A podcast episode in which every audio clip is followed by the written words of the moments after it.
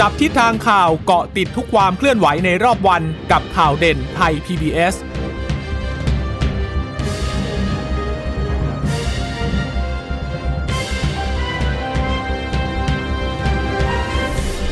วัสดีค่ะ สวัสดีค่ะ ต้อนรับคุณผู้ฟังสู่ข่าวเด่นไทย PBS นะคะ เราพบกันเป็นประจำทุกวันจันทร์ถึงศุกร์บ่ายๆแบบนี้ค่ะ มาอัปเดตข้อมูลข่าวสารที่เกิดขึ้นในรอบวันนะคะ กับดิฉันจีราชาตาเอี่ยมรัศมีและคุณพึ่งนภาคล่องพยาบาลค่ะ ค่ะ สวัสดีคุณผู้ฟังทุกท่านนะคะ ที่รับฟังข่าวเด่นไทย PBS ผ่านทางสถานีวิทยุที่เชื่อมโยงสัญญาณจากไทย PBS ด้วยนะคะะวันนี้ตัวเลขโควิด -19 วันนี้ปรากฏว่า ขึ้นมาจากเมื่อวานนี้ เมื่อวานนี้จะเห็นตัวเลขแค่1 1 0 0 0ใช่ไหมคะ แต่ว่าตอนนี้เนี่ยวันนี้นะคะผู้ติดเชื้อรายใหม่ 13,798 คน 13,000 กว่าคนเนี่ยนะคะ ก็พบว่ามาจากเรือนจำ451 คน มาจากเรือนจำหรือว่าที่ต้องขังก็ยังพบ ทุกวันเลยนะคะ ขณะที่เดินทางมาจากต่างประเทศ เข้าสถานที่กักกันที่รัฐจัดให้มี 22 คน มาจากเมียนมา 12 คน ช่องทางธรรมชาติ 1 คน มีมาเลเซีย 5 คน กัมพูชา 5 คนนะคะ ส่วนผู้ติดเชื้อที่เข้าข่าย ATK 1,216 คนค่ะ ขณะที่เสียชีวิตวันนี้ตัวเลข 144 คน ก็ลด ลงมานะคะ เป็นชาย 77 คน หญิง 67 คน อายุระหว่าง 22 ถึง 96 ปี แล้วก็พบว่ามีสัดส่วนของผู้ที่อายุ 60 ปีขึ้นไป ที่เสียชีวิตก็ยังเยอะอยู่นะคะ 106 คน คิดเป็น 74%ผู้ป่วยเรื้อรัง 30 คนคิดเป็น 20%วันนี้ก็ยังให้เห็นหญิงตั้งครรภ์อยู่นะคะ คุณผู้ฟังคะ มีหญิงตั้งครรภ์หนึ่งคนค่ะ ที่จังหวัดนราธิวาส ถ้าไปดูผู้ป่วยยืนยันสะสมตั้งแต่ต้นปี 63 จนถึงล่าสุดหนูวันนี้เราก็มีตัวเลข1ล้าน4แสน2หมื่นกว่าคนแล้วนะคะอืมแล้วก็แต่ว่าผู้ป่วยอาการหนักก็ยังคงเยอะอยู่ค่ะ 3,994 คน ในจำนวนนี้ก็ใส่เครื่องช่วยหายใจ 806 คน อันนี้ก็เป็นตัวเลขที่มีการรายงานมานะคะ ค่ะสำหรับจำนวนผู้ป่วยสะสม ตั้งแต่ต้นปีล้านสี่ใช่ไหมคะ ทีนี้ถ้าเกิดว่ามาดูจังหวัดที่ติดเชื้อรายใหม่สูงสุดมี 10 อันดับ คือกรุงเทพโอเหลือ 2,000แล้วค่ะ ลงมาเรื่อย ๆ เลยนะคะ ตอนนี้ 2,772 สมุดปราการก็ยังสูงกว่าพันอยู่นะคะ 1,351 ชนบุรี 835 ระยอง 680 ราชบุรี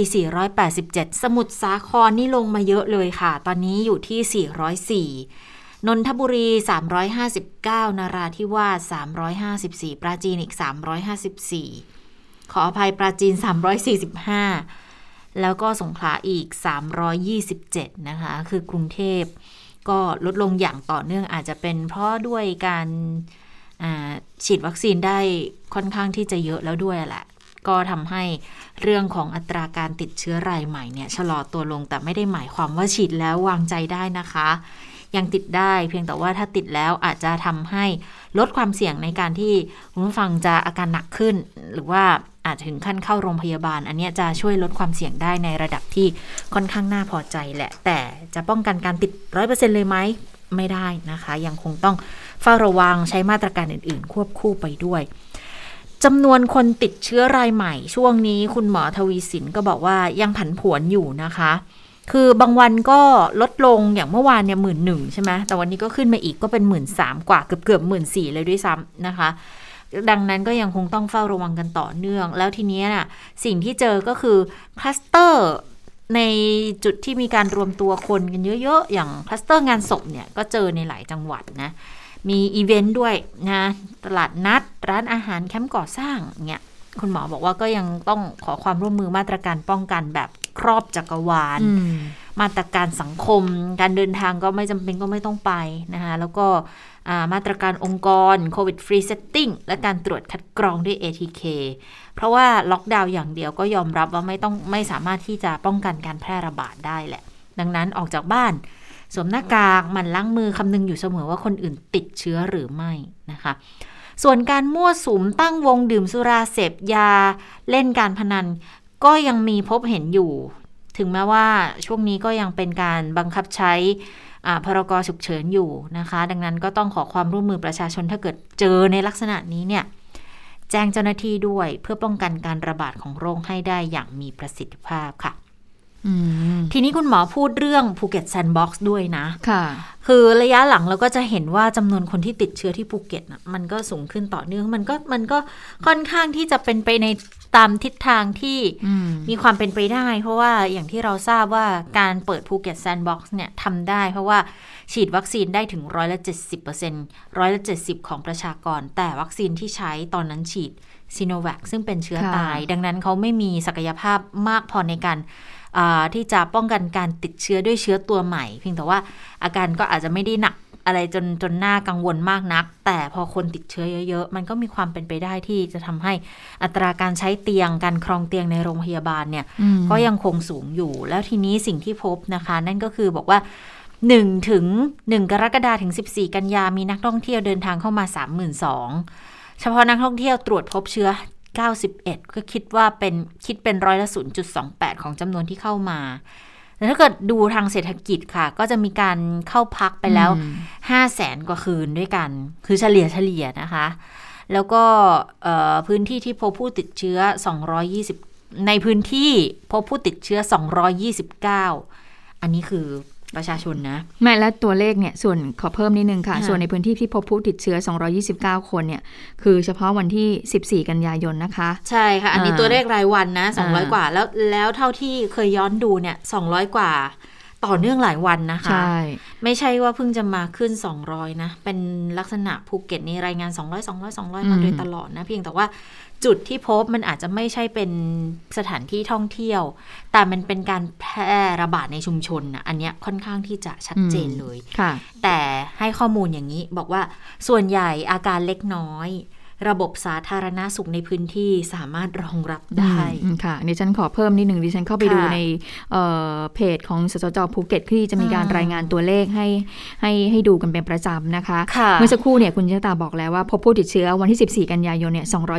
229 ที่ผ่านมาย้อนไปดูเนี่ย 200 up ขึ้นนะนะคะอืมในแต่ละวันนะคะเอ่อตอนนี้ผู้ติดเชื้อยืนยันสะสมนะคะของภูเก็ตเนี่ยตั้งแต่เอ่อวันที่ 1 กรกฎาคม ปรากฏว่ามี 7,582 คนแล้วค่ะ แล้วก็รักษาตัวอยู่ในโรงพยาบาล 3,478 คนนะคะ ทีนี้ถ้าไปดูเรื่องของสถานการณ์การใช้เตียงของจังหวัดภูเก็ตเป็นยังไง บอกว่าจำนวนเตียงทั้งหมดเนี่ยมี 2,542 เตียงนะคะ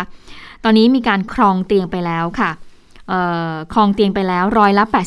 89.89ก็คือจะเหลือที่เตียงว่างอยู่นะคะ คือ 10.11 ก็คือเหลือเตียงว่างประมาณ 257 เตียงเท่านั้นค่ะ ส่วนปริมาณการใช้เตียงในกลุ่มผู้ป่วย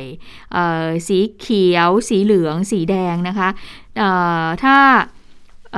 สีเขียวเนี่ยจะเห็นว่าการครองเตียงเนี่ยค่อนข้างเยอะอยู่เหมือนกันนะคะ ก็เกินร้อยละ 80 ทั้งนั้นเลยนะคะส่วนสีเหลืองเนี่ยก็เยอะอยู่ส่วนสีแดง การครองเตียงเนี่ยก็ยังเหลืออยู่นะคะยังว่างอยู่ร้อยละ 30.61 นะคะ ทีนี้ก็มีการพูดถึงเรื่องของ เเรื่องของการระบบสาธารณสุขในภูเก็ตเนี่ยว่ายังรับมือไหวหรือเปล่านะคะ ถ้าเกิดไปดูจังหวัดภูเก็ตเดียวๆเนี่ยนะก็ค่อนข้างที่จะหนักเหมือนกันที่ผ่านมาก็เคยได้ยินทางผู้บริหารผู้ว่าหรืออะไรเนี่ยเคยออกมาพูดเหมือนกันว่า การครองเตียงเนี่ยค่อนข้างที่จะมีปัญหาละ เพราะว่ามีผู้ติดเชื้อเพิ่มมากขึ้น แต่ถ้าออตอนนี้ก็เลยต้องได้รับความร่วมมือจากเขาเรียกว่าอะไร เขตที่ 11 ของกระทรวงสาธารณสุขที่จะมีหลายจังหวัดเนี่ยมาร่วมช่วยดูด้วยเนี่ยนะคะ ก็คือทำให้เบาใจขึ้น แล้วตอนนี้เนี่ยทางภูเก็ตเขาก็มีแผนในในการที่จะ ในการจัดการเรื่องของผู้ป่วยนะคะก็บอกว่าจะมีการจัดทีมคล้ายๆกับพื้นที่ในกรุงเทพค่ะคุณชะตา มีทีม CCRT ลงพื้นที่อ่าตามชุมชนต่างๆนะคะ แล้วก็ไปดูว่าใครยังไม่ฉีดวัคซีนก็จะจับให้ฉีฉีดดวัคซีนเลเลยยใช่นะคะ ไปตรวจคัดให้กรองหาผู้ป่วยเชิงรุกให้ค่ะแล้วก็จะตรวจผู้ป่วยด้วยวิธี ATK หากพบผู้ป่วยให้ยาทันทีรวมถึงนำตัวส่งโรงพยาบาล ซึ่งตรงเนี้ย CCRT ก็จะได้ทีมสนับสนุนมาจากเขต 11 นะคะ จากเขต 11 ก็มาจากพื้นที่นครศรีธรรมราช สุราษฎร์ธานี แล้วก็พังงานะคะ ที่เข้ามาช่วยเสริมด้วย ทางผู้ว่าภูเก็ตก็บอกว่าเอ่อแนวทางเนี้ยก็น่าจะทำให้ตัวเลขผู้ติดเชื้อนั้นลดลง รวมถึงการเปิดคลินิกอุ่นใจด้วยนะคะค่ะก็น่าจะทำให้สถานการณ์ในพื้นที่จังหวัดภูเก็ตนั้นดีขึ้น ซึ่งตอนนี้ภูเก็ตก็ยังคงเปิดรับนักท่องเที่ยวอยู่อะนะคะ คือปิดไม่ได้ เพราะว่าถ้า ถ้าประเมินจากตัวเลขของคนที่เข้ามา หรือว่ามูลค่าที่ได้รับทางเศรษฐกิจเนี่ยก็อาจจะเดินหน้าต่อนะคะ แต่ทีนี้ก็มีการพูดถึงเหมือนกันว่า คือบางทีกฎเกณฑ์บางอย่างเนี่ยมันก็ไม่เอื้อกับนักท่องเที่ยวนะ อย่างเช่นเรื่องของการขยายพื้นที่ไปยังจุดอื่น อย่างที่เรียกบอกว่าภูเก็ตแซนด์บ็อกซ์ที่จะเป็นลักษณะของการ extension ไปสุราษฎร์เกาะสมุยเกาะพังงานเกาะเต่าหรือไปพังงาอย่างพวก เขาหลักเกาะยาวน้อยเกาะยาวใหญ่ไปกระบี่อย่างเกาะพีพีไล่เลเกาะไหนอะไรอย่างเงี้ยก็คือเบื้องต้นก็ก็มีอยู่บ้าง แต่บางทีเนี่ย มันก็มีข้อกำหนดในแต่ละพื้นที่ที่มันแตกต่างกันออกไป ก็ทำให้เกิดความสับสนขึ้น แล้วก็มีอย่างหนึ่งที่รู้สึกว่าจะเริ่มมีเสียงสะท้อนมานั่นก็คือเขามาเที่ยวแต่ปรากฏว่าไปในพื้นที่ไปร้านอาหารแล้ว ดื่มเครื่องดื่มแอลกอฮอล์ไม่ได้อะมันก็เลยกลายเป็นปัญหาเหมือนกันนะว่าอะแล้วจะมาทำไมมาท่องเที่ยวมาพักผ่อน แต่กินดื่มอะไรไม่ได้เต็มที่เลยอย่างเงี้ยมันก็อาจจะกลายเป็นปัญหาอีกอย่างหนึ่งเหมือนกันนะคะ ดังนั้นก็ไม่รู้ว่าความสำเร็จของโครงการนี้เนี่ยจะไปได้ไกลมากน้อยแค่ไหน แล้วจำนวนการติดเชื้อในพื้นที่ที่ยังสูงอยู่แบบนี้เนี่ยสูงขึ้นเรื่อยๆแบบนี้เนี่ยจะทำให้เกิดความมั่นใจในนักท่องเที่ยวได้มากน้อยแค่ไหนนะคะ อันนี้อาจจะต้องเป็นปัญหาที่ต้องขบคิดเพิ่มนะ เพราะว่าถ้าไปดูท่าทีของกระทรวงท่องเที่ยวและกีฬาเนี่ยเขาก็เตรียมที่ จะขอเปิดพื้นที่เพิ่มเติมเนาะแล้วก็อาจจะขยายอย่างกรุงเทพมหานครเนี่ยร่ำร่ำว่าอาจจะมีด้วยเหมือนกันนะ ในการที่จะให้เปิดน้ำร่องเป็นท่องเที่ยวปลอดภัยโควิดเนี่ยนะคะ แต่เดี๋ยวเดี๋ยวค่อยไปดูในเรื่องนี้กัน แต่ทีนี้ถ้าเราดูในโมเดลในพื้นที่ของภูเก็ตที่เขาเอาไปใช้แบบใกล้เคียงกับทางกทมอย่าง CCRT อย่างเงี้ยนะ มันก็แสดงให้เห็นว่าจริงๆสถานการณ์มันก็อาจจะไม่ได้ว่าวางใจได้นะพ ราะถึงขั้นต้องมีทีมเคลื่อนที่เร็วในลักษณะนี้เนี่ย แต่ก็มองอีกด้านว่า มันก็เป็นในมาตรการเชิงรุกเพื่อที่จะพยายามควบคุมการระบาดให้ได้นะคะ แต่ที่ติดใจอย่างหนึ่งก็คือใช้บุคลากรจากพื้นที่อะไรนะ สสจสิบเขตสิบเอ็ดเขตสิบเอ็ดจากนครศรีมาเนี่ย พอนครศรีจริงๆเขาก็จะมีคลัสเตอร์ใหญ่ๆหลายจุดกันนะปากพนังที่เป็นติดกันเป็นเป็น พันแล้วไหมตอนเนี้ยค่ะ เกือบแล้วค่ะจะร่วมพันแล้วอะนะคะ ก็ยังเป็นยังสงสัยอยู่ว่า โอ้เขาก็เจ้าหน้าที่เขาก็น่าจะงานล้นมืออยู่นะ ถ้าเกิดว่าต้องโยกมาช่วยตรงนี้เพิ่มมากขึ้นเนี่ย มันจะมีปัญหากับในพื้นที่ของเขาด้วยหรือไม่นะคะ ค่ะซึ่งค่ะเรื่องของภูเก็ตแซนด์บ็อกก็คือ อย่างที่ว่าก็คือก็คงยังปิดไม่ได้ เพราะว่าปิดไม่ได้เพราะว่าเป็นเป็นเป็นเป็นพื้นที่นำร่องนะคะ แล้วถ้าปิดนำปิดนำร่องพื้นที่นำร่องนี้แล้วจะเปิดส่วนอื่นได้ยังไง นั่นสิ ถ้าเกิดนำร่องแรก ไม่รอดแล้วนำร่องต่อไปมันจะไปได้ไหมค่ะ แล้วนำร่องต่อไปที่บอกที่ตอนนี้ก็มีถ้าพื้นที่ใกล้เคียงก็มีสมุยหาดใหญ่เด็กก็จะมีอีกนะในการเปิดใช่ไหมแต่ว่าถ้าเกิดขยับออกมาเนี่ยก็คือที่บอกว่ากรุงเทพมหานครก็จะเปิดเห็นบอกว่าเดี๋ยวช่วงบ่ายวันนี้ค่ะ ทางผู้ว่ากทมจะหารือกับทางกระทรวงการท่องเที่ยวและกีฬาเดี๋ยวจะเปิดบางเขตค่ะ ก็คงจะต้องไปดูนะว่าบางเขตเนี่ยที่ว่านี้เนี่ย เขตไหนที่จะเปิดรับนักท่องเที่ยว เพราะว่าอย่างวันนี้เนี่ยผู้ติดเชื้อที่บอกสูงสุดเนี่ยอยู่ที่เขตบางกอกน้อยฝั่งทนนะคะที่พบผู้ติดเชื้อ 91 คน เรื่องของการเปิดประเทศวันนี้ก็มีคำถามจากทางผู้สื่อข่าวเข้าไปทางสบคเหมือนกันนะคะว่ายังจะเปิดรับนักท่องเที่ยวหรือเปล่านะคะ เรื่องนี้ก็บอกว่า ช่วงฤดูการท่องเที่ยวปกติคือไตรมาสสี่ใช่ไหมคะ จะมีการเตรียมเอาไว้อยู่แล้วแหละ เรื่องของการเปิดรับนักท่องเที่ยว แต่คงจะต้องไปดูดูอยู่เหมือนกันว่าในรายละเอียดนี้จะเป็นยังไง จะมีการเปิดบางเขตหรือบางจังหวัดยังไง ก็คงจะต้องไปติดตามดูก็ทางคุณหมอทวีสินก็บอกว่า เดี๋ยวขอรอหารือถึงสถานการณ์ก่อนว่าจะเป็นยังไงนะคะ ค่ะ อย่างที่บอกว่าการนำร่องพื้นที่ท่องเที่ยวปลอดภัยโควิด -19 นะคะ ก็อันนี้ก็จะเป็นการหารือกันว่า มีพื้นที่ไหนเปิดได้ การพิจารณาเขาจะดูความพร้อมก่อน คือ ความพร้อมของคนในพื้นที่ ตัวเลขติดเชื้อ ตัวเลขฉีดวัคซีน ความสามารถในการรักษาเตียงแพทย์พยาบาลในพื้นที่ เพียงพอไหมถ้าเกิดว่ามีการติดเชื้อใหญ่ขึ้นมาอีกเนี่ยจะรับมือกันยังไงนะคะ แล้วก็ให้ทางกระทรวง สาธารณสุขไปหารือกับกระทรวงท่องเที่ยวและกีฬากำหนดมาตรการคุมโควิดในพื้นที่ออกมา ถ้าพื้นที่ไหนพร้อม เขาจะให้นำร่องเลยนะ 1 ตุลาคมได้เลยนะคะ อ่า อันนี้ก็จะเป็นมาเป็นเกณฑ์ที่จะใช้ประกอบในการพิจารณา ว่าจะให้เปิดหรือไม่เปิด ซึ่งถ้ามาฟังเสียงฟังดูท่าทีของรัฐมนตรี ท่องเที่ยวและกีฬาอย่างคุณพิพัฒน์ราชกิจประการนะ ก็บอกว่า ยืนยันค่ะ 1 ตุลาคมนี้เปิดท่องเที่ยว 5 จังหวัด มีไหนบ้าง 1. กรุงเทพ 2. ชนบุรี 3. เพชรบุรี 4. ประจวบคีรีขันธ์และ 5 เชียงใหม่ เชียงใหม่นี่รู้สึกแค่เสียมเพอนะ ซึ่งเป็นไปตามแผนที่เคยว่าประกาศไว้ล่วงหน้า แล้วอีก 21 จังหวัดค่ะ จะเปิดให้ท่องเที่ยวได้ 15 ตุลาคมนี้ เอ๊ะเขาใส่เดือนผิดหรือเปล่าอ๋อไม่ผิดสิตุลาอืมก็คือ1ตุลาห้าจังหวัดแล้ว15จังหวัด 15 ตุลาอีก 21 จังหวัด ส่วนโครงการส่งเสริมการท่องเที่ยวในประเทศเนี่ยยังไงเราเที่ยวด้วยกันทัวร์เที่ยวไทยเนี่ยจะเป็นยังไง คุณพิพัฒน์บอกงี้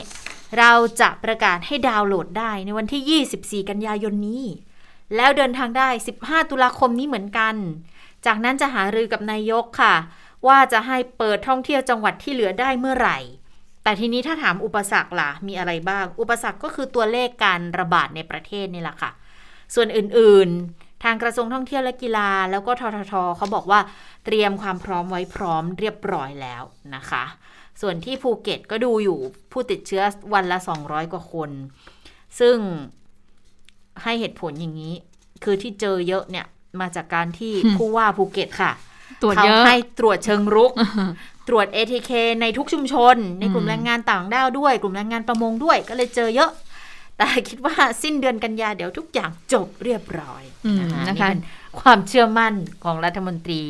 ท่องเที่ยวและกีอ่าฬาแต่ทีนี้ถ้าไปแยกตัวเลขของการติดเชื้อเมื่อสักครู่ที่คุณเจษฎาได้บอกคุณผู้ฟังไปอย่างวันนี้เนี่ยค่ะติดเอ่อภาพรวมเนี่ยของการติดเชื้อนักท่องเที่ยวจากภูเก็ตแซนด์บ็อกซ์91 คนใช่ไหมคะ ตั้งแต่ค่ะวันที่ 1 กรกฎาคม แต่ถ้าเมื่อกี้เนี่ยเอ่อทางคุณพิพัฒน์ก็บอกว่าตัวเลขผู้ติดเชื้อเนี่ยวันละ 200 กว่าคน เพราะฉะนั้นแล้วเนี่ยก็คือผู้ที่ติดเชื้อส่วนใหญ่ก็เป็นคนในพื้นที่ในพื้นที่ถูกไหมเพราะว่าอ่าไปตรวจเชิงรุกมาอ่าทีนี้คนในพื้นที่ตอนเนี้ยถามว่าได้รับการฉีดวัคซีนไหมได้รับการฉีดวัคซีนค่อนข้างเยอะละเกินเอ่อร้อยละ70 ไปแล้วค่ะส่วนใหญ่ก็ฉีดซีโนแวคแต่ทีนี้ว่าเอ่อ ทางประชาชนหรือว่าชาวภูเก็ตเนี่ยเขาก็ฉีดไปตั้งนานละอืมฉีดไปตั้งแต่ช่วง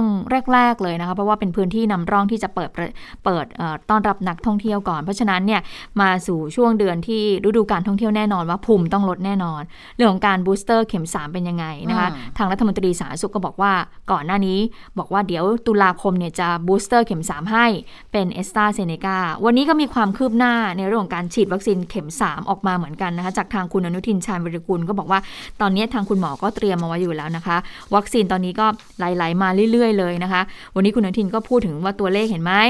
เนี่ยฉีดได้วันละ 9 0 0 0 0 0คนเลยนะ ต่อโดสเนี่ยก็ถือว่าเยอะอยู่เหมือนกันนะ เพราะฉะนั้นนี่ไม่ต้องห่วงเรื่องวัคซีนแล้วนะ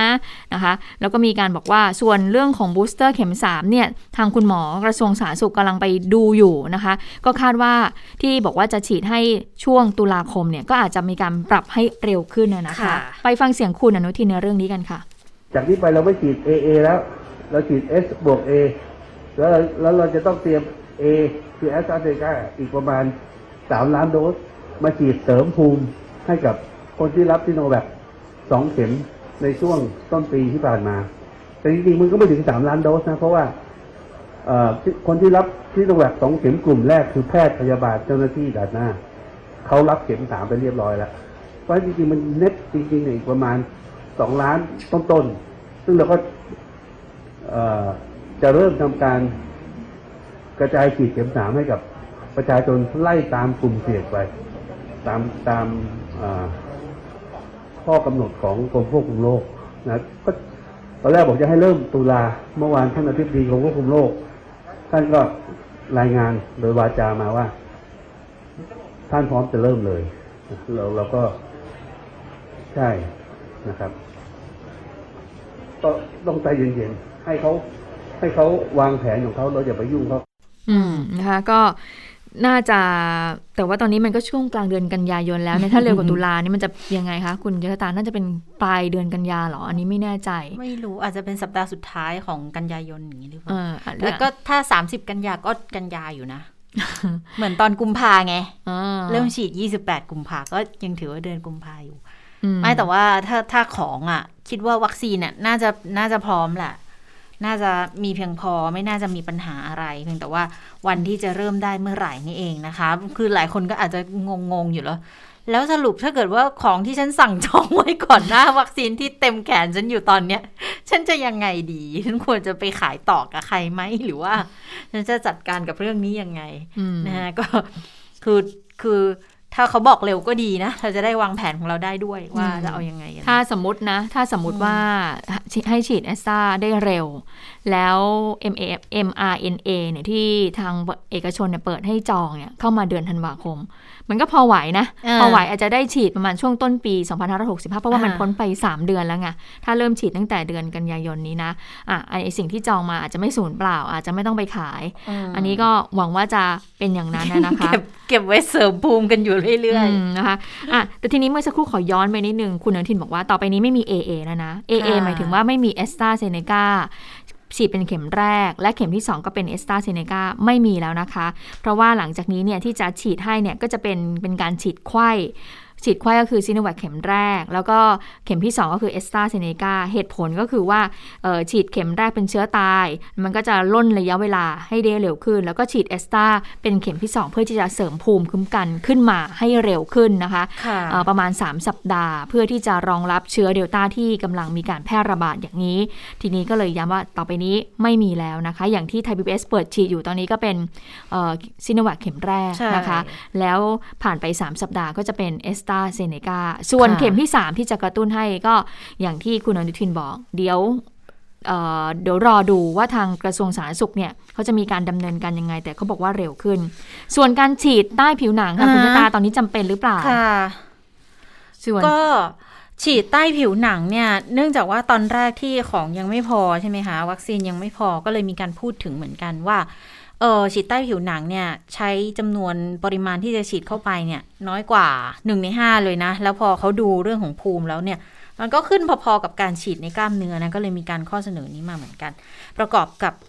เรื่องของแนวคิดในการฉีดให้เด็กอืมพอเด็กจะฉีดเนี่ย ความกังวลก็คือเรื่องของผลกระทบ แล้วก็ความเร็วของภูมิที่จะขึ้นด้วย ก็มีข้อเสนอแนะ มาจากทางแพทย์บางกลุ่มนะคะ ก็อย่างศาสตราจารย์ในแพทย์ธีรวัตรเหมจุธานะวันนี้คุยกันในรายการจับตาสถานการณ์ คุณหมอก็เชื่อว่า คือถ้าด้วยความกังวลเรื่องของผลกระทบผลข้างเคียงที่อาจจะเกิดขึ้นจากตัว mRNA ที่เป็นเทคโนโลยีใหม่ แล้วจะเอาให้เด็กฉีดเนี่ยนะคะ หลายคนพ่อแม่ผู้ปกครองหลายคนก็กังวลอยู่ ดังนั้น ถ้าฉีดใต้ผิวหนังปุ๊บเนี่ย มันก็ค่อนข้างจะตอบโจทย์นะ คือ ปริมาณของวัคซีนที่ใช้น้อยลง ก็เชื่อได้ว่าน่าจะลดผลข้างเคียง ที่เกิดที่ขึ้อานจในจะอนาเกิดคตขึ้นในอนาคตได้ หรือว่าที่จะอาจจะเกิดขึ้นหลังจากที่รับวัคซีนเข้าไป โดยเฉพาะเรื่องของอาเยื่อหุ้มหัวใจอักเสบกล้ามเนื้อหัวใจอักเสบที่มีความกังวลกันเนี่ยนะคะ ก็บอกว่ามันก็อาจจะจะจะจะช่วยได้ประมาณหนึ่งนะเออก็เป็นอีกหนึ่งทางเลือกแหละที่จะทำได้ แต่ทีนี้ในการทดสอบของทางมหาวิทยาลัยสงขลานครินทร์นะคะ มอ เนี่ย คือเขาก็พบว่าผลข้างเคียงในกลุ่มตัวอย่างที่เขาทดสอบ จะเป็นผู้ใหญ่นะ 90 กว่าคน พบว่าผลผลข้างเคียงในลักษณะของอาการปวดเมื่อยหรือว่าไข้ขึ้น ผลข้างเคียงที่เกิดกับร่างกายโดยตรงเนี่ยค่อนข้างจะน้อยกว่า การที่ฉีดเข้ากล้ามเนื้อ แต่มันจะเป็นผลที่เกิดกับภายนอกค่ะอย่างเช่น การบวมแดงคัน หรือว่าเจ็บปวดบริเวณที่ฉีดเนี่ย อันเนี้ยจะเยอะกว่าการฉีดลงไปใต้เข้าไปในกล้ามเนื้อ ลักษณะของการฉีดใต้ผิวหนัง ดังนั้นวันนี้ก็เลยมีการไปถามกับคุณอนุทินอยู่เหมือนกันใช่เรื่องของการฉีดวัคซีนใต้ผิวหนังเนี่ย มันจะเป็นยังไง โดยเฉพาะในช่วงช่วงเวลานี้แล้วก็เอ่อเรื่องของการฉีดในเด็กด้วยอะไรอย่างเงี้ยนะคะ ซึ่งเบื้องต้นเนี่ยคุณอนุทินเขาก็มองบอกว่า คือตอนนี้ถ้าดูจาก จำนวนวัคซีนเนี่ยอืมมันมันก็ค่อนข้างที่จะพอแล้วนะค่ะอเข้ามาเข้ามาค่อนข้างจะต่อเนื่องแล้ว แล้วก็ถ้าดูจากผลอย่างไออาการเจ็บคัน อักเสบบวมแดงกับผิวหนังเนี่ยอืมดังนั้นก็เลยมองว่าก็ฉีดแบบเดิมไปก็ได้จอืริงมๆมันก็ไม่ได้ต่างกันนะไปฟังคำยืนยันจากคุณอนุทินกันค่ะ ความคล่องตัวในการดึงวัคซีนของเจ้าหน้าที่พยาบาลทั้งหลายเขาเริ่มคล่องตัวขึ้นอยู่ตัวขึ้น เราก็ผมก็นึกไม่ถึงว่าเขาจะฉีดได้ถึงเก้าแสนกว่าโดสเกือบล้านโดสแต่ถ้าเพราะฉะนั้นจากจากนี้ไปเนี่ยกระทรวงสาธารณสุขมีหน้าที่อย่างเดียวเร่งอัดวัคซีนเข้ามาให้ให้มากที่สุดเท่าที่จะทำได้ เพราะว่าเรารู้แล้วว่าประสิทธิภาพของเขาเนี่ยมีแอสตราเซเนกาเห็นไหมแทนที่เขาจะดึงได้แค่ขวดหนึ่งสิบเข็มเขาก็ดึงออกมาสิบสองเข็ม มันก็ช่วยคนได้เยอะนะครับ ตอนนี้มีการพูดถึงเรื่องของการฉีดก็เรียกไอดีฉีดใต้ผิวหนัง ซึ่งจะทำให้มีสามารถเพิ่มจำนวนวัคซีนให้กับคนได้ แต่ว่าตอนนี้วัคซีนเรามีเพียงพออยู่นะครับปีใต้ผิวหนังช่วงวันสองวันแรกมันจะมีผื่นแดงๆขึ้น เดี๋ยวก็จะเป็นดราม่าอีกก็กระทรวงสาธารณสุขบอกงั้น ถ้ามันยังไม่จำเป็นก็ฉีดตามปกติไปก่อนแต่เราก็เตรียมพร้อมไว้ว่าเกิดมันมีการขาดแคลนก็ ถ้าจำเป็นก็ต้องฉีดใต้ผิวหนังก็ต้องฉีดเขาก็เริ่มทดลองฉีดในกลุ่มคนบางกลุ่มนะครับเพราะฉะนั้นความพร้อมตรงนี้เนี่ยค่อนข้างที่จะโอเคแล้วอืมแล้วก็ชัดเจนแล้วนะคะว่าเรื่องการฉีดใต้ผิวหนังเนี่ยมันออตอนนี้วัคซีนเพียงพอก็คงจะไม่จำเป็นนะคะ แต่ว่าอย่างไรก็ตามก็มีการเตรียม เรื่องนี้เหมือนกันมีการเอ่อทดลองมีการฉีดในบางกลุ่มดูแลว่าเป็นยังไงบ้าง ส่วนยาฟาวิพิราเวียอืมคุณอนุทินก็บอกว่าสำรองเพียงพอค่ะกำลังจะส่งไปสต็อกประจำจังหวัด 50,000 ถึง 1 0 0 0 0แเม็ดตามความเอ่อเล็กใหญ่ของจังหวัดนะคะจะได้ไม่มีปัญหาเรื่องของการเบิกจ่ายก็ดีนะคะ เพราะว่าค่ะบางที่เนี่ยก็ก็เอ่อเรื่องของการส่งยาฟาวิพิราเวียก็มีปัญหาล่าช้านะคะ ส่วนการฉีด ไฟเซอร์ให้กับเด็กอายุ 12 ปีขึ้นไป คุณอนุทินก็ย้ำบอกว่าก็ผ่านการทดลองมาแล้วนะ ผ่านการอนุมัติจากทางสำนักงานคณะกรรมการอาหารและยาเรียบร้อยแล้ว ซึ่งออยก็มาตรฐานสูง และที่ซื้อมาและเจรจาก็ยอมเขาเยอะ เพราะว่าต้องการนำมาฉีดให้แก่เด็กเนี่ย 12ถึง18 ปี เพื่อที่จะได้กลับไปใช้ชีวิต ได้ปกติเปิดเรียนได้นะคะ น้องๆ จะได้มีสังคมมีเพื่อนมีชีวิตวัยเรียนเป็นปกติได้นะคะ ซึ่งปัจจุบันก็มีข้อมูลว่าเด็กอายุ 12-18 ปีเนี่ยก็มีไม่เกิน 6 ล้านคนทำไมน้อยจังเลยอะแต่ว่าสั่งไฟเซอร์มา 30 ล้านโดส ก็ใช้ประมาณครึ่งหนึ่ง ที่เหลือก็จะฉีดให้กับเอ่อเอ่อบุคคลประเภทอื่น ๆ ต่อไป เดี๋ยวก็จะต้องค่ะรอดูกันว่าจะยังไงค่ะซึ่งจริง ๆ ในมุมมองของดิฉันดิฉันก็อยากจะได้ mRNA นะ ในหลังจากที่ได้เอ่อทดลองเชื้อตายไปแล้วนะ ได้รับการฉีดเชื้อตายไปแล้วนะก็ไม่เป็นไรเดี๋ยวเราขอกระตุ้นอีกทีหนึ่ง เราเปลี่ยนเทคโนโลยีฉีดไปเรื่อย ๆ นะคะ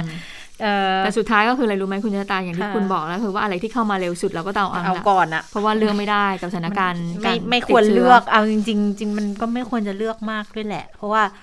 คือถ้าถ้าเราพิจารณาจากคนใกล้ตัวเราอะนะคะ ที่เขาก็รับซีโนแวคสองเข็มเหมือนกับที่เรารับไปเนี่ย แล้วเขาติดเชื้อ มันก็เห็นชัดนะว่าอืมอาการเขาก็ไม่ได้หนักจริง ๆ ด้วยนะคะแล้วก็เออมันก็แสดงให้เห็นแล้วว่าว่ามันป้องกันการเจ็บหนัก การเข้าโรงพยาบาล มันค่อนข้างที่จะป้องกันได้ ดังนั้นมันก็ไม่ควรจะต้องไปไปพิจารณาเอ่อไม่ควรจะต้องไปรอนานอะรออยากได้สิ่งที่ดีที่สุด แน่นอนทุกคนอยากได้สิ่งที่ดีที่สุดกันทั้งนั้น แต่ในภาวะที่ ด้วยประเทศเราเลือกไม่ได้ไงณขณะเนี้ยอันไหนที่มีแล้วก็มีประสิทธิภาพดีระดับหนึ่งอะก็ได้อันไหนก็เอาอันนั้นก่อนนะคะนะแต่ว่าถ้าเกิดพูดถึงเรื่องของวัคซีนในเด็กเนี่ยนะเมื่อกี้ลืมบอกลืมเล่าให้ฟังไปว่า คุณหมอธีรวัตรเขาก็ยังคงเสนอในแง่ที่ว่า จริงๆอะถ้าเป็นเด็กอะถ้าได้เชื้อตายสองเข็มแล้วบูสต์ด้วยบูสต์ด้วย mRNA อีกเข็มหนึ่งเนี้ย อันนี้ก็จะโอเคแล้ว mRNA ที่จะบูสต์เนี่ยก็ฉีดใต้ผิวหนังจะได้ไม่ต้องใช้วัคซีนเยอะด้วยความเสี่ยงมันก็จะ ลดลงไปด้วย อันเนี้ยมันน่าจะโอเค ก็ถือว่าเป็นข้อเสนอที่ดีน่าสนใจนะซึ่งดิฉันเชื่อว่าพ่อแม่ผู้ปกครองที่กังวลค่ะในเรื่องของการฉีด mRNA ซึ่งเป็นเทคโนโลยีใหม่ให้กับลูกเนี่ยก็น่าจะโอเคกว่าก็คือได้ประสิทธิภาพในการป้องกันเชื้อเนี่ยค่ะมันมันมันมันดีกว่าเชื้อตายอยู่แล้วนะคะ ถ้าได้ค่ะรับการฉีด mRNA เข้าไป แต่ว่าถ้าไปฉีดใต้ผิวหนังอย่างที่คุณหมอว่าก็คือว่าใช้ปริมาณน้อยกว่าด้วยนะอืมก็คือก็คือมันจะไม่สั่งสะสมในร่างกายต่อไปในอนาคต ในหลายคนเนี่ยเท่าที่ฉันพูดคุยมาเป็นห่วงนะ เป็นห่วงว่าเอ๊ะจะให้ลูกตกลงเนี่ยจะฉีดเชื้อตายดี หรือว่าจะฉีด mRNA คือดี คือตอนที่เป็นตัวเองเนี่ยมันตัดสินใจได้ไงว่าจะเอาเชื้ออันไหนก่อนก็ได้ เอาแบบไหนก่อนก็ได้ แต่พอเป็นลูกเราก็อยากให้ให้เขาได้สิ่งที่ปลอดภัยที่สุดอะเนาะแล้วก็เชื้อตายเนี่ยเราก็ทราบกันอยู่แล้วว่ามันเป็นเทคโนโลยีที่ที่มีมานานมากที่สุด นะคะการผลิตวัคซีนในลักษณะเนี้ยดังนั้นความปลอดภัย มันก็ค่อนข้างที่จะเชื่อถือได้แหละ ถึงแม้ว่าเขาจะกันไอ้เจ้าตัวาสายพันธุ์ใหม่ได้ไม่ดีเท่ากับตัวเทคโนโลยีใหม่ ๆ นักอะแต่ว่ามันก็ช่วยได้แล้วทีนี้เด็กเนี่ยเวลาเขาเป็นนะอาการเขาจะไม่หนักเท่าแล้วความการฟื้นตัวเขาก็จะดีกว่า แต่ที่น่ากังวลกว่าก็คือ ถ้าเด็กไม่ได้รับเลย โดยเฉพาะในเด็ก ในวัยที่ต่ำกว่า 12 ปีลงไปอะค่ะอืมจะเป็นกลุ่มที่ยังเป็นช่องว่างอยู่ณขณะนี้เนี่ยที่ยังต้องรออนุมัติการใช้วัคซีนในกลุ่มเด็กที่อายุต่ำกว่า 12 ปีลงไปเนี่ยยังรออยู่นะ ทางซีโนฟาร์มซีโนแวคเขาก็พยายามทำอยู่โดยเฉพาะซีโนฟาร์มเขาพยายามจะขออนุญาตให้ฉีดได้ตั้งแต่เด็ก 3 ขวบขึ้นไป ซึ่งถ้าฉีดได้คุณหมอก็เชียร์ว่าให้ฉีดค่ะ เพราะถึงจะบอกว่าเด็ก ติดโควิด แล้วอาการเขาจะไม่หนักเท่าแต่คุณหมอห่วงอย่างนี้ว่า เราไม่ทราบว่าในอนาคตเนี่ยผลจากการป่วยด้วยโควิดเนี่ยมันจะส่งผลยังไงต่อไปกับเขา แล้วความเป็นไปได้นะขณะนี้นั่นก็คือ ผลในแบบที่ผู้ใหญ่ได้เห็นมาคืออาการลองโควิด เชื้อมันหายไปหมดแล้วก็จริง แต่ว่าอาการความเสียหายอะมันยังคงทิ้งอยู่ มันยังคงเกิดอาการอักเสบในจุดต่างๆ ภายในร่างกายได้อยู่อืมโดยเฉพาะเด็ก ที่พบมาในเคสที่ต่างประเทศด้วย แล้วก็เคสของเราที่กำลังติดตามกันอยู่ด้วยนะคะคือเด็กติดเด็กหายก็จริง แต่ในอนาคตเขาอะมีความเป็นไปได้ที่ความเสียหายมันเกิดขึ้นถาวร แล้วพอเขาโตไปมันอาจจะมีความเป็นไปได้ที่เขาอาจจะเกิดอาการอืมอักเสบที่หัวใจค่ะอักเสบที่ปอดอักเสบที่สมองอืมแล้วถ้าเขาต้องใช้ชีวิตต่อไปในอนาคตอีก 50-60 ปีอย่างเงี้ยมันก็ไม่แฟร์กับเขาดังนั้นสิ่งที่เขาควรได้คือ จะเพศไหนวัยไหนก็ตามวัยเด็กเล็กเด็กจิ๋วเด็กกี่ขวบก็ตามเนี่ยเขาก็ควรจะได้รับวัคซีนด้วย ดังนั้นถ้า ถ้าจะได้เป็นเชื้อตายก็ฉีดเชื้อตายค่ะ แล้วมันก็ค่อนข้างที่จะดีจะปลอดภัยนะ แล้วค่อยมา boost อีกที อันเนี้ยมันก็จะไม่สายเกินไป ดังนั้นอืมก็น่าจะต้องพิจารณาควบคู่กันไปในเรื่องนี้ด้วยนะคะ ค่ะ นอกจากเรื่องของวัคซีนในเด็กแล้วนะคะ ก็คงต้องเดี๋ยวคงต้องตามต่อนะคะ คุณผู้ฟังคะอืมว่าเอ่อสรุปแล้วเนี่ยที่บอกว่าเอ่อที่จะมีการเปิดรับนักท่องเที่ยว นอกจากภูเก็ตแล้วเนี่ยที่จะมีเปิดเป็นรายจังหวัดนั้นมีที่ไหนบ้างช่วงเวลาประมาณนี้แหละค่ะเอ่อ บ่ายสามโมง เดี๋ยวทางผู้ว่ากทมก็จะหารือกับเอ่อคุณพิพัฒน์รัชกิจประการต่อไปนะคะอะมาดูเรื่องของการเมืองกันบ้าง วันนี้เนี่ยหลายคนจับตาไปที่พักพลังประชารัฐ เพราะว่าวันนี้เขามีการประชุมสสของพรรคกันนะคะ วันนี้เขาก็ไม่ได้มีการประชุมกันที่พักนะคะเนื่องจากเขาก็เอ่อเกรงกันว่าเดี๋ยวจะมีผู้ชุมนุมเนี่ยมาเอ่อ มาแถวๆนั้นหรือเปล่านะคะก็เลยเอ่อไปประชุมกันที่อาคารรัฐสภารัฐสภานะคะ วันนี้ก็ประชุมกันตั้งแต่ช่วงเช้าเลยมีการจับตาว่าเอ๊ะเอ่อหลังจากที่มีการเอ่อปลดร้อยเอกธรรมนัฐแล้วก็คุณศาสตราจารย์นฤมลไปแล้วเนี่ยเอ่อวันนี้จะมาไหมปรากฏว่าก็มาพร้อมกันเลยนะคะมาพร้อมกับพลเอกประวิตยวงษ์สุวรรณเลยนะคะร้อยเอกธรรมนัฐก็มาด้วย ศาสตราจารย์นฤมลก็มาด้วยก็นั่งขยับขยับข้างก็เกือบข้างๆแหละแต่ไม่ข้างๆเพราะว่าจะมีประธานยุทธศาสตร์พักพลังประชารัฐคนใหม่ฮะเอ่อมานั่งอยู่มานั่งมามามานั่งขั้นเอาไว้ด้วยนะคะ ซึ่งหลังจากที่มีการเอ่อมีการประชุมกันเนยนะคะ ภายในพักเนี่ยเขาว่ากันยังไงกันบ้างนะคะ คุณวิรัตนเศรษฐ์สสบัญชีรายชื่อพักพลังประชารัฐแล้วก็เป็นประธานวิปรัฐบาลก็บอกว่า หัวหน้าพัก คนเอกประวิทย์เนี่ยก็ได้แจ้งต่อที่ประชุมว่า ไม่มีเรื่องของการปรับอืมกรรมการบริหารพักนะ ยืนแล้วก็ยืนยันด้วยว่าจะไม่ลาออก เพราะก่อนหน้านี้ก็มีการจับตาว่าหลังจากที่เอ่อร้อยเอกธรรมนัฐเนี่ยถูกปลดแล้วเอ่อจะมีการปรับโครงสร้างบริหารภายในพักพลังประชารัฐหรือเปล่า และนายกจะเข้ามาเทคโอเวอร์ไหมถ้าจะเข้ามาเทคโอเวอร์ พลเอกประวิทย์ต้องลาออกด้วยนะ เพราะว่าอืมพลเอกประวิทย์ลาออกมันก็จะส่งผลทำให้กรรมการบริหารพักนั้นเอ่อจะต้องสิ้นสุดการทำหน้าที่ไปใช่ไหมคะทีนี้ก็มีการจับตากันตรงนี้ว่า เอ๊ะมีจะมีการประกาศลาออกไหม หรือว่าจะมีการปรับเอ่อโครงสร้างพักพลังประชารัฐนะคะ ก็ยืนยันว่าไม่มีการปรับเรื่องนี้ แล้วก็ไม่ลาออกด้วย ไปฟังเสียงคุณวิรัตรัตนเศรษฐ์กันค่ะ ท่านมาแจ้งต่อที่ประชุมไว้ก็คือหนึ่งไม่มีการปรับกรรมการบริหารพัก ซึ่งเรื่องนี้ท่านก็ยืนยัน และท่านก็ยืนยันว่าท่านไม่ลาออกจากพักพลังประชารัฐ เพราะท่านบอกยืนยันกับพวกเราทุกๆ คนในห้องก็คือ ท่านรักพักพลังประชารัฐมากนะครับ ท่านจะอยู่กับพวกเรา แล้วท่านก็บอกให้พวกเรานี่อีกหนึ่งปีเศษๆข้างหน้า อยากให้พวกเราเนี่ยเตรียมลงพื้นที่เตรียมเข้าหาพี่น้องประชาชน ช่วยเหลือพี่น้องประชาชน อะไรที่เป็นส่วนที่ทางพักจะดูแลและเข้าไปช่วยเหลือ ท่านก็จะเข้าไปดูแลและช่วยเหลือ ฝากน้ำตีในพักให้ลงพื้นที่คู่กับสมาชิกพักอย่างเต็มที่ แล้วจากวันนี้ไปในพักพลังประชารัฐจะไม่มีกวนไม่มีกลุ่ม จะมีอยู่กลุ่มเดียวก็คือกลุ่มท่านประวิตยเท่านั้นคือกลุ่มหัวหน้าพัก เพราะฉะนั้นวันนี้ถ้าเผื่อนั่งฟังอยู่ข้างนอกจะได้ยินเสียงว่าเวลาท่านพูดเนี่ยพวกเราจะปรบมือกันเป็นระยะระยะ แล้วทุกคนก็เกิดความมั่นใจ ส่วนเรื่องของท่านเลขาธิการพักท่านก็จะยืนยันอยู่กับพวกเราว่า วันนี้ท่านยังยืนยันจะทำหน้าที่ในการเป็นเลขาธิการพักพลังประชารัฐจะออกดูแลช่วยเหลืออย่างเต็มที่ เพราะวันนี้ท่านงานเองก็ สามารถที่จะลงพื้นที่ และก็ยังเป็นผู้แทนอยู่ค่ะอืมก็เป็นการยืนยันหลังจากที่ก่อนหน้านี้มีกระแสข่าวออกมานะคะสรุปแล้วนะเอ่อไม่ลาออกจากพักไม่มีเรื่องของการปรับกรรมการบริหารพักและร้อยเอกธรรมนัฐก็ไม่ลาออกด้วยนะคะค่ะแล้วก็ไม่มีกลุ่มกวนนะ ต่อไปนี้มีกลุ่มเดียวค่ะกลุ่มเดียวที่ว่านี้ก็คือเอ่อกลุ่มประวิทย์คือกลุ่มหัวหน้าพักเท่านั้นนะคะ แล้วก็เอ่อ ดิฉันหาชื่อประธานยุทธศาสตร์พักไม่เจอ นี่ไงพลเอกวิทย์เทพหัสดินอ่าณอยุธยานะคะก็มีการแต่งตั้งเป็นกรรมการยุทธศาสตร์พัก มาช่วยเหลือดูแลการวางแผนต่างๆ ในการเลือกตั้งต่อไปนะคะโอ้โหเอาเสทหารมาวางแผนเลือกตั้งด้วยนะ แล้วก็มีการพูดถึงอย่างนี้ค่ะว่าเอ่อพลเอกประวิทย์เนี่ยได้แจ้งนายกรัฐมนตรีรับทราบถึงการเตรียมความพร้อมเรื่อง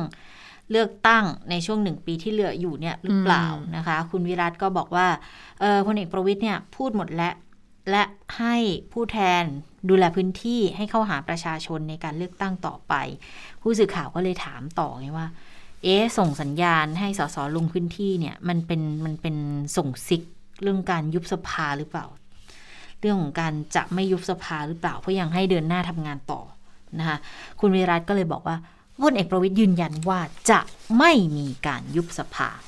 ซึ่งในเรื่องของคุณวิรัตเนี่ยนอกจากในเรื่องของพลังประชารัฐแล้วยังมีเรื่องส่วนบุคคลด้วยเรื่องตัวนะคะเองเนาะเออเรื่องของตัวเองนะคะเมื่อวานนี้เรารายงานไปแล้วเนาะว่าเอ๊ะเมื่อวานหรือวันก่อน น่าจะวันจันทร์ที่บอกว่าศาลประทับรับฟ้องกรณีคดี อ๋อขออภัยยังไม่ประทับรับฟ้องดียวกันอายการสูงสุดเนี่ยยื่นฟ้องแล้วนะคะคดีทุจริตสนามฟุตซอลที่โรงเรียนที่นครราชสีมาต่อศาลฎีกาแผนกอดีคดีอาญาของผู้ดำรงตำแหน่งทางการเมือง แล้วศาลนัดพิจารณาครั้งแรก 20 ธันวาคมนี้นะคะ ซึ่งต้องไปฟังว่า วันนั้นเนี่ยคุณวิรัตจะต้องหยุดปฏิบัติหน้าที่สสหรือเปล่า แต่คุณวิรัตก็ยืนยันบอกว่า จนกว่าจะถึงวันนั้นเนี่ยก็ยังทำหน้าที่ต่อนะ โดยเฉพาะงานเอกสารต่างๆ ด้วยคิดว่าอยากจะให้ทุกอย่างเนี่ยดำเนินการไปอย่างรวดเร็ว แต่พอนัดกำหนดมาก็ต้องปฏิบัติตามนั้นค่ะ ทุกอย่างต้องรอดูวันที่ 20 ธันวาคมเลยนะ ว่าคุณวิรัตจะได้ทำงานในหน้าที่นี้ต่อไปหรือไม่ นะคะค่ะส่วนการประชุมของพรรคพลังประชารัฐแน่นอนว่านอกจากจับตาว่าพลเอกประวิทย์นั้นจะลาออกหรือเปล่านะคะซึ่งสรุปแล้วไม่มีส่วนร้อยเอกธรรมนัฐก็ไม่ลาออกยังคงทำหน้าที่เลขาธิการพรรคต่อไปแล้วนะคะปรากฏว่าหลังจากที่เสร็จสิ้นการประชุมอืมพรรคพลังประชารัฐเนี่ยตอนกลับเนี่ยเอ่อผู้สื่อข่าวเขาก็แบบถามว่าเอ๊ะสบายใจแล้วหรือยังนะคะร้อยเอกธรรมนัฐนะคะปรากฏว่าร้อยเอกธรรมนัฐก็บอกว่าสบายใจแล้วไปฟังเสียงกันค่ะครับสบายใจขึ้นแล้วใช่ไหมคะ สบายใจตั้งนานแล้วนะครับ ก็คือตำแหน่งยังเป็นคงเหมือนเดิมใช่ไหมคะ เลขายังอยู่ใช่ไหมคะ นะคะเลขายังอยู่ใช่ไหมคะยังก็อยู่คือใช่ไหมคะแล้วคือตอนนั้นก็คือว่าที่ตะโกนเข้าไปเนี่ยคือทุกคนเนี่ยอยู่ในลิฟต์นะคุณเจ้าตาอ่าเออซึ่งดิฉันก็ไม่รู้ว่าเขามีความเป็นห่วงเรื่องของโควิด -19 กันหรือเปล่าถึงแม้ว่าจะใส่ค่ะหน้ากากกันทุกคน เพราะว่าเขาเข้าไปกันแบบแน่นมากอะในอ่าในลิฟต์แล้วผู้สื่อข่าวก็เป็นลักษณะตะโกนถามเข้าไปที่ได้ยินไปว่าเอ๊ะพี่นัทสบายใจแล้วหรือยังซึ่งพี่นัทก็ตอบว่าสบายใจแล้วอะนะคะเอ่อก็เป็นการถามย้ำจากทางผู้สื่อข่าวค่ะค่ะก็ เห็นบอกว่าโอ้โห ตอนนี้ประกาศเลยนะ ว่าจะเป็นพักสุดท้ายอืมในการทำงานการเมืองเลย ถ้าเป็นอย่างนั้นเนี่ยก็คือว่าหลังจากนี้ก็คงจะให้ร้อยเอกธรรมนัฐเลขาธิการพักเตรียมพร้อมแล้วล่ะคุณชะตาค่ะเตรียมพร้อมเลือกตั้งท้องถิ่นก่อน จะเกิดขึ้นอบตใช่ไหมในช่วงเดือนพฤศจิกายนนี้ เพราะฉะนั้นก็คงจะต้องเออเร่งลงพื้นที่ให้สค่ะสเร่งลงพื้นที่ แล้วก็เพื่อที่จะปูทางการเลือกตั้งท้องถิ่นก่อนที่จะเปิดทางสู่สนามการเลือกตั้งใหญ่ที่จะเกิดขึ้นค่ะ ค่ะ ทีนี้พอมีการแต่งตั้งอ่าประธานยุทธศาสตร์พักคนใหม่ เป็นเส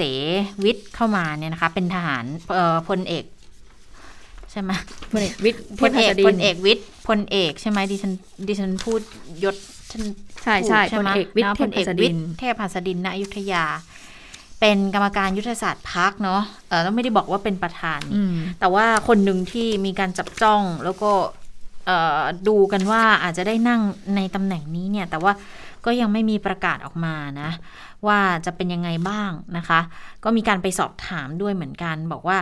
พอพลเอกวิทย์ได้มาเป็นกรรมการยุทธศาสตร์พักแล้วเนี่ย อันนี้จะเป็นการเตรียมขับเคลื่อนการเลือกตั้งครั้งต่อไปหรือเปล่า คุณสมศักดิ์ก็บอกว่าโอ้เรื่องนี้มันแล้วแต่ประธานยุทธศาสตร์พักจะเป็นคนกำหนดแนวทาง แต่ตอนนี้ยังกำหนดอะไรไม่ได้ เพราะว่าก็เพิ่งเข้ามาทำหน้าที่ มาทราบตอนที่มีคำสั่งออกมาแล้วนะคะ แล้วก็แสดงความยินดีกับประธานยุทธศาสตร์พักคนใหม่ ตอนแรกเนี่ย พลเอกประวิทย์จะมอบหมายคุณสมศักดิ์ให้ทำหน้าที่นี้นะ แต่คุณสมศักดิ์บอกว่า ผมบอกไปเองว่าเอาคนที่มีเวลามากกว่า แล้วไม่ได้ติดขัดอะไร ดังนั้นก็เลยดีใจค่ะ ที่มีคนมาช่วยทำงาน ไปฟังเสียงของคุณสมศักดิ์เทพสุทินกันค่ะ ก็แล้วแต่ แล้วแต่ประธานจะกำหนดแนวทาง ตอนนี้ยังไม่ได้กำหนดแนวทางอะไรนะครับเพียงแต่ว่า ได้ตั้งกันเมื่อวานท่านทราบล่วงหน้าไหมคะ หรือว่าเพิ่งทราบเมื่อคืนตอนลงนามทราบตอนที่มีมีคำสั่งมาตอนที่มีคำสั่งมาก็ผมก็เอ่อแสดงความยินดีนะครับที่ที่มีประธานยุทธศาสตร์ตอนแรกหัวหน้าเขาจะให้ผมเป็นอืมผมก็บอกดีแล้วที่เอ่อคนที่มีเวลาก่อน ก็ยินดีด้วยแล้วก็ไม่มีเวลาไม่ไม่ไม่ผิดหวังใช่ไหมคะที่ว่าไม่ไม่ได้เป็นท่านนะคะก็ไม่ได้ผิดหวังนะอืม ก็ไม่ได้ผิดหวังไม่ได้อะไรนะคะ การทำงานทางการเมืองเนี่ยมีการสอบถามเหมือนกันว่า อย่างพลเอกวิทย์เนี่ยไม่ได้มาจากสายการเมืองแล้วจะเข้าใจงานการเมืองไหมอืมคุณสมศักดิ์มองอย่างนี้ก็บอกว่า ก็อาจจะทำเรื่องที่นอกการเมือง อาจจะเข้ามาดูมาช่วยในมุมอื่น ๆ ที่สมควรต่อไป เพราะว่าเรื่องการเมืองเนี่ยมีคนในพักก็ทำอยู่แล้วแหละส่วนเรื่องของสัญญาณปรับคอรมอเป็นยังไงคุณสมศักดิ์ก็คำเดิมยังไม่มีนะคะแล้วก็ กระแสเปลี่ยนเลยค่ะที่การพักอะเป็นยังไงปรับอืมโครงทรงโครงสร้างอะไรอย่างเงี้ยก็ยังไม่มีเหมือนกันนะคะค่ะ ไปดูเรื่องของรัฐธรรมนูญกันบ้างนะคะในเรื่องของหลังจากที่ทางเมื่อสัปดาห์ที่แล้วเนี่ยนะได้มีการโหวตในวาระสามกันไปเรียบร้อยแล้วนะคะสำหรับร่างแก้ไขรัฐธรรมนูญโดยเฉพาะเรื่องของบัตรเลือกตั้ง 2 ใบนะคะ ซึ่งแน่นอนว่าพรรคเล็กเนี่ยเขาก็ไม่เห็นด้วยกับการที่ร่างรัฐธรรมนูญนั้นผ่าน เพราะว่าเขาก็แสดงเจตนารมณ์ชัดเจนเอาไว้ก่อนหน้าที่จะมีการโหวตแล้ว และในวันโหวตเขาก็ลงมติไม่เห็นด้วยนะคะ เรื่องนี้ในายแพทย์ระวีมาชมาโดนสสบัญชีรายชื่อ หัวหน้าพักพลังธรรมใหม่ก็บอกว่า ตอนนี้เตรียมอยู่นะคือเตรียมที่จะดำเนินการยื่นสารมนูญตีความ ร่างมนูญฉบับแก้ไขเพิ่มเติมนี่แหละนะคะ โดยเขาบอกว่าเนื่องจากมองว่ามีเนื้อหาที่จะยื่นเรื่องเข้าไปต่อสารธรรมนูญเนี่ย ให้เห็นอย่างนี้เขาบอกว่า 1 คือการแก้ไขวาระสามเนี่ยเกินกว่าวาระหนึ่งที่รับหลักการไปแล้ว ก็คือวาระหนึ่งที่รับหลักการไปก็คือมีการเสนอแก้ไขมาตรา 83 และ 91 แต่ปรากฏว่าในวาระสามเนี่ยกลับมีการแก้ไขเพิ่มเติมมาตรา 86 เข้าไปด้วย จึงคิดว่าเป็นประเด็นที่ทำให้เกิดความไม่สมบูรณ์เกิดขึ้น 2 ก็คือเป็นการแก้ไขเจตนารมณ์ที่สำคัญของรัฐธรรมนูญทำลายระบบ จัดสรรปันส่วนผสมทำลายระบบสสพึงมี และก็ทำลายคะแนนเสียงตกน้ำด้วยนะคะ แล้วตอนนี้แล้วก็บอกว่าตอนนี้เนี่ยก็ได้เสียงเนี่ยเกินครึ่งแล้วไปฟังเสียงของคุณหมอระวีกันค่ะ นอกจากที่ตอนนี้เรากำลังรวบรวมรายชื่อสสรายชื่อสวที่จะยื่นสารรัฐธรรมนูญตีความนะครับ ซึ่งตอนนี้ก็แจ้งว่าเราได้คะแนนเออเราเราได้มีคนที่จะมาร่วมด้วยเกินครึ่งแล้วนะครับ แต่สิ่งที่สำคัญก็คือ เราอยากจะเรียกร้องท่านนายกรัฐมนตรีทำคู่ขนานกับเรา ขอให้ท่านท่านนายกได้พิจารณาว่ากฎหมายที่มีข้อบกพร่องแบบนี้เนี่ย มันเหมาะสมไหมที่ท่านนายกจะนำไปยื่นกับองค์มทูลให้พระองค์ท่านลงพระปรมาภิไธยถ้าส่งไปแล้วกฎหมายมีข้อบกพร่องเนี่ย จะทำอย่างไร แล้วก็เลยขอเรียกร้องให้ท่านนายกเนี่ย ปฏิบัติตามรัฐธรรมนูญมาตรา 148 วรรคสองให้ท่านลองพิจารณาดูครับว่า ในส่วนของท่านนายกเนี่ยคิดว่าท่านจะดำเนินการอย่างไรดี อันนี้เป็นข้อเรียกร้องของของเรานะครับ อืม ซึ่งกระบวนการจัดทำแก้ไขรัฐธรรมนูญเนี่ยเออคุณหมอมองว่ามีการทำในลักษณะลุกลี้ลุกลนทำลวกๆด้วยหรือไม่ ก็เห็นได้จากเช้าวันที่พิจารณาวาระที่สอง ยัตติที่จะเสนอสภาของกมทมี9หน้ากระดาษค่ะแต่พอถึงการพิจารณาจริงกมทก็ตัดออกอีก 4-5 มาตรา โดยไม่มีการขอถอนร่างเดิมออกไปทั้งๆทที่การพิจารณาถ้าจะแก้เนี่ยต้องถอนร่างเดิมไปก่อน แล้วเอกสารวาระที่ 2 เนี่ย ในหลักการเขียนสสถึง 400 คน แต่ว่าในเนื้อหาเขียน 500 แสดงให้เห็นว่า โอ้แก้ไขแบบลุกลี้ลุกลนมากเลยนะคะยังไงก็ตามก็ก็ขอเรียกร้องไปยังนายกเถอะ ให้ตรวจสอบดู ว่ากฎหมายเป็นแบบนี้เหมาะสมไหมที่นายกจะนำขึ้นทุนเกล้าทุนกระหม่อม จึงเห็นว่านายกควรปฏิบัติตามมาตรา 148วรรคสองนะคะ คือเรียกร้องให้นายกพิจารณาในส่วนนี้ด้วยนะคะค่ะ ส่วนคุณสลันวุฒิสลันเกต สสอุตรดิตถ์พักเพื่อไทยที่ถูกขับออกจากพักเพื่อไทยหลังจากที่ไปโหวตสวนมติของพักนะ แล้วทีนี้ก็มีการออมองกันว่า เอ๊ะ แล้วหลังจากนี้เนี่ย คุณสลานวุฒิเนี่ยจะย้ายไปอยู่พักไหนหรือเปล่า ไปอยู่พักพลังประชารัฐหรือเปล่านะคะ เรื่องนี้คุณสลานวุฒิเนี่ยก็บอกว่า ขอยืนยันเลยนะ ไม่ได้รับกล้วยจากใคร ท้าเลยถ้าได้กล้วยเนี่ยขอให้มีอันเป็นไปนะคะ แต่ถ้าตนไม่ได้รับก็ขอให้คนพูดมีอันเป็นไปแทนนะคะ ส่วนตัวไม่มีแนวคิดจะย้ายไปไหน วันนี้หาพักอยู่ไม่ได้นะ เมื่อไหร่ที่พักเพื่อไทยขับตนก็จะไปถามประชาชนชาวอุตรดิตถ์แล้วก็คนไทยทั้งประเทศให้ช่วยตัดสินใจทางการเมืองของตนเองหน่อย ซึ่งมีอยู่สองทาง ก็คือหนึ่งเราออกจากทุกตำแหน่งเลยก็บอกว่าคุณสลาวุฒิบอกว่าเดี๋ยวจะหายไปจากการเมืองไทย หรือจะให้อยู่ต่อสู้เคียงบ่าเคียงไหลกับประชาชนอ่าอันนี้ก็เป็นสองทางนะคะ แต่ว่าถ้าถามว่ามีแนวโน้มไปอยู่กับพรรคพลังประชารัฐหรือไม่ คุณสลาวุฒิก็บอกว่า รอให้น้ำท่วมหลังเป็ดก่อนดีกว่า แค่คิดก็ตลกแล้วต่อสู้มาขนาดนี้ จะตอบประชาชนอย่างไรถ้าไปอยู่กับเผด็จการค่ะ ค่ะ คือก่อนหน้านี้เนี่ยมีข่าวบอกว่าคุณ คุณสรันวุฒิเนี่ยอาจจะไปอยู่พลังประชารัฐ แล้วคุณพรพิมลธรรมสารเนี่ย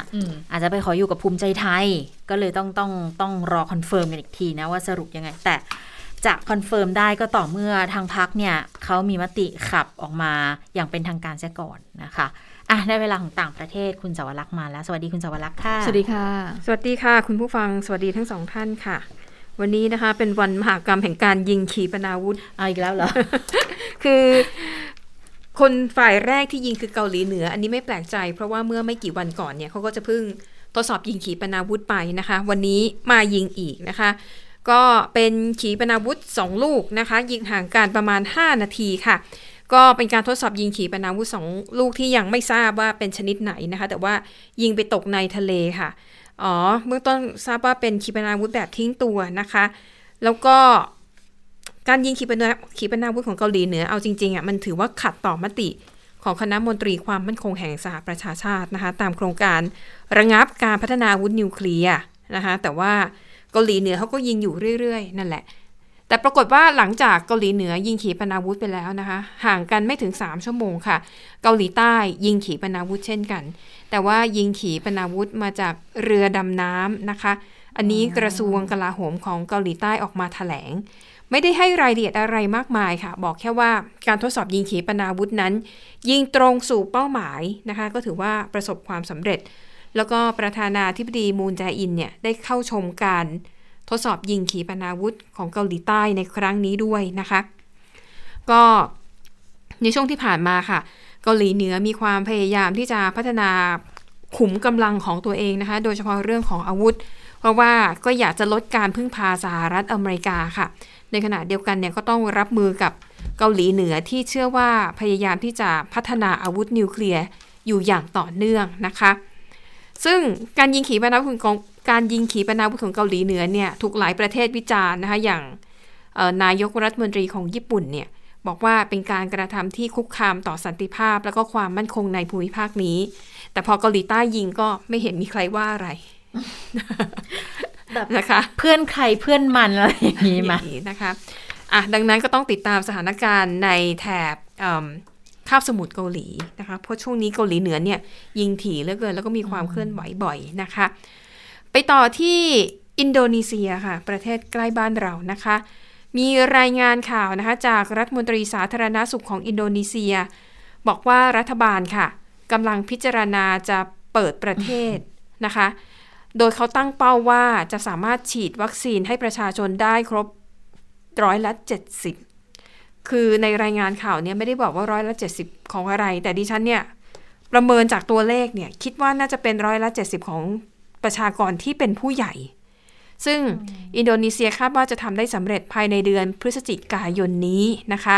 แล้วก็ถ้าฉีดวัคซีนได้ตามเป้าเนี่ยก็จะเริ่มผ่อนคลายมาตรการคุมเข้มโควิด -19 เดือนมีนาคมปีหน้าเนี่ยน่าจะเปิดประเทศได้ แต่ว่าพอย้อนไปดูนะคะสถิติการฉีดวัคซีนของอินโดนีเซียตอนนี้ ยังถือว่าต่ำมากนะคะ ได้รับวัคซีนครบจำนวนเนี่ยแค่ 16%ของประชากรทั้งประเทศ และได้รับการฉีดไปแล้วอย่างน้อยหนึ่งเข็มเนี่ยก็แค่ 27%เองนะคะ ดังนั้นถ้าจะให้ได้ตามเป้า 70%เนี่ยโหก็น่าจะหืดขึ้นคอพอพอสมควรนะคะ ทีนี้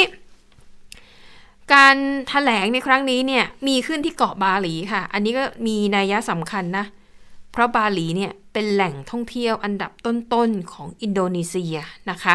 ก็อาจจะคล้ายๆของประเทศไทยเนาะที่ทำภูเก็ตแซนด์บ็อกซ์ก็ต้องเน้นไปที่แหล่งท่องเที่ยวสำคัญก่อนนะคะ เริ่มผ่อนคลายเป็นจุดๆไปนะคะ เป้าหมายเพื่อต้อนรับนักท่องเที่ยวต่างชาติกลับเข้าสู่อินโดนีเซียกลับเข้าสู่อินโดนีเซียอีกครั้งนะคะ ส่วนเรื่องของการฉีดวัคซีนค่ะ อินโดนีเซียวางแผนนะคะจะฉีดวัคซีนให้กับประชาชนอายุ 12 ปีขึ้นไปนะคะจะฉีดให้ได้ประมาณ 208 ล้านคน แล้วก็เตรียมที่จะพัฒนาวัคซีนที่ผลิตขึ้นมาเอง ในอีกมุมหนึ่งค่ะ อินโดนีเซียกำลังเจรจากับองค์การอนามัยโลกนะคะ เพื่อหวังที่จะให้อินโดนีเซียเนี่ย เป็นศูนย์กลางในการผลิตวัคซีนชนิด mRNA ต่อจากแอฟริกาใต้นะคะ ซึ่ง ก็ถ้าหากว่าทำได้นะคะก็จะถือเป็นข่าวดี แล้วก็อาจจะเอื้อเฟื้อวัคซีนมาให้ประเทศในแถบเอเชียตะวันออกเฉียงใต้ใกล้ๆกับเรานี่แหละนะคะ ส่วนเรื่องของอุตสาหกรรมการบินบ้างนะคะ ได้รับผลกระทบหนักหน่วงทีเดียวจากการระบาดของโควิด -19 ค่ะ ล่าสุดนะคะมีการประเมินจากบริษัทโบอิงเป็นผู้ผลิตเครื่องบินรายใหญ่ของโลกค่ะโบอิง เขามีการประเมินนะคะว่าอุตสาหกรรมการบินของโลกเนี่ย จะกลับไปคึกคักเหมือนในปี 2019 ซึ่งเป็นปีก่อนที่จะเกิดการระบาดของโควิด -19 นะคะ ต้องใช้เวลาอีกอย่างน้อย 2 ปีครึ่ง และประเภทของเที่ยวบินที่จะกลับมาฟื้นตัวช้าที่สุด คือสายเเที่ยวบินระหว่างประเทศแล้วต้องเป็นการเดินทางระยะทางไกลๆด้วยนะคะ อาจจะแบบข้ามทวีปอะไรแบบนี้นะคะ เนื่องจากว่ามาตรการการเรียกว่าอะไรนะมาตรการที่กำหนดให้ชาวต่างชาติเดินทางเข้าประเทศของแต่ละประเทศเนี่ยมีความแตกต่างกัน อันนี้จะเป็นอุปสรรคสำคัญนะคะของการเดินทางระหว่างประเทศโดยเฉพาะอย่างยิ่งเที่ยวบินที่มีระยะทางไกลนะคะผลการสำรวจนะคะเพราะว่าเมื่อปีที่แล้วค่ะจำนวนผู้โดยสารที่เดินทางด้วยเครื่องบินนั้น ลดลงไปถึง 60% อันนี้ก็ไม่น่าแปลกใจนะคะ เพราะว่าปีที่แล้วเนี่ยโควิด -19 มาระบาดหนักมาก หลายประเทศจำเป็นต้องปิดพรมแดนของตัวเองนะคะทำให้ปีที่แล้วเนี่ยอุตสาหกรรมการบินสูญเสียรายได้ 126,000 ล้านดอลลาร์สหรัฐนะคะ ก็ถือว่าเป็นปีที่แย่ที่สุดของอุตสาหกรรมการบินโลกค่ะ แต่อย่างไรก็ดีนะคะ ตอนนี้เนี่ยสถานการณ์ในหลาย ๆ ภูมิภาคดูเหมือนว่าจะดีขึ้นเรื่อยๆ โดยกองทุนการเงินระหว่างประเทศหรือ IMF คาดการว่าปีนี้ เศรษฐกิจของทั้งโลกนะคะ น่าจะเติบโตขึ้นถึง 6%แล้วปีหน้าน่าจะโตขึ้นอีก 4.9%เนื่องมาจากการฟื้นตัวที่สถานการณ์ในหลาย ๆ ประเทศเนี่ยเริ่มบรรเทาเบาบางลงนะคะ แล้วก็ตอนนี้ค่ะทางสหภาพยุโรปแล้วก็อีกหลาย ๆ กลุ่มประเทศ เตรียมใช้หนังสือเดินทาง วัคซีนนะคะรับรองการฉีดวัคซีนหรือว่าวัคซีนพาสปอร์ตทั้งนี้ก็เพื่ออำนวยความสะดวกให้กับประชาชนสามารถเดินทางข้ามประเทศได้ง่ายขึ้นนะคะอันนั่นก็คือแนวโน้มของอุตสาหกรรมการบินก็ต้องรอกันต่อไปนะอีกประมาณ 2 ปีครึ่งนะคะ และเชื่อว่าหลังจากนั้นถ้าหากว่ามันไม่มีอะไรเลวร้ายเกิดขึ้นอีก อุตสาหกรรมการบินนั้นจะโตขึ้นเรื่อยๆ และความต้องการนักบินแล้วก็พนักงานในสาขานี้เนี่ยน่าจะเพิ่มขึ้นด้วยนะคะ ปิดท้ายค่ะ ว่าด้วยเรื่องหนังสือเล่มใหม่ชื่อ Peril นะคะ เขียนโดยบ๊อบวูดเวิร์ดคนนี้เป็นหนึ่งในผู้สื่อข่าวที่ตีเรียกว่าอะไรตีแผ่ข้อเท็จจริงเรื่องของคดีวอเตอร์เกตเขียนหนังสือเล่มใหม่นะคะ ร่วมกับโรเบิร์ตคอสตาเป็นสื่อมวลชนอาวุโสในสหรัฐค่ะ มีการเผยแพร่ถึงพฤติกรรมที่ไม่มั่นคงของประธานาธิบดีโดนัลด์ทรัมป์นะคะ เช่นบอกว่า หลังจากที่เลือกตั้งผ่านไปแค่ 8 วันทรัมป์เนี่ยลงนามในข้อความในบันทึกข้อความสั่งถอนทหารออกจากอัฟกานิสถาน ภายในวันที่ 15 มกราคม แล้วก็ส่งหนังสือไปให้กระทรวงกลาโหม ซึ่งถือว่าเป็นเรื่องที่ประหลาดมาก เพราะทรัมป์ลงนามเดี่ยวๆ ไม่ปรึกษาใครเลยนะคะ แต่อย่างไรก็ดี พอไม่ผ่านกระบวนการคำสั่งถอนทหารออกจากอัฟกานิสถานเลย เป็นโมฆะนะคะแล้วก็เรื่องที่มีความกังวลว่าทรัมป์เนี่ยอาจจะ ก่อสงครามขึ้นนะคะหลังจากการแพ้เลือกตั้ง แต่ก็เคราะห์ดีค่ะที่ในายพลระดับสูงของสหรัฐเนี่ยไหวตัวทันนะคะ แล้วก็มีการติดต่อประสานงานกับชาติจีนที่คิดคิดว่าจะตกเป็นเป้าหมายของทรัมป์เนี่ยก็สามารถแก้สถานการณ์ได้ทัน และนี่ก็คือเรื่องราวในต่างประเทศค่ะ ค่ะ และทั้งหมดก็คือข่าวเด่นไทย PBS วันนี้นะคะ เราทั้ง 3 คนลาไปก่อน สวัสดีค่ะ สวัสดีค่ะ สวัสดีค่ะ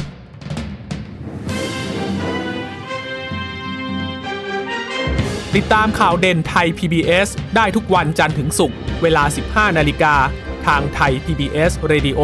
และติดตามฟังข่าวได้อีกครั้งทางไทย PBS Podcast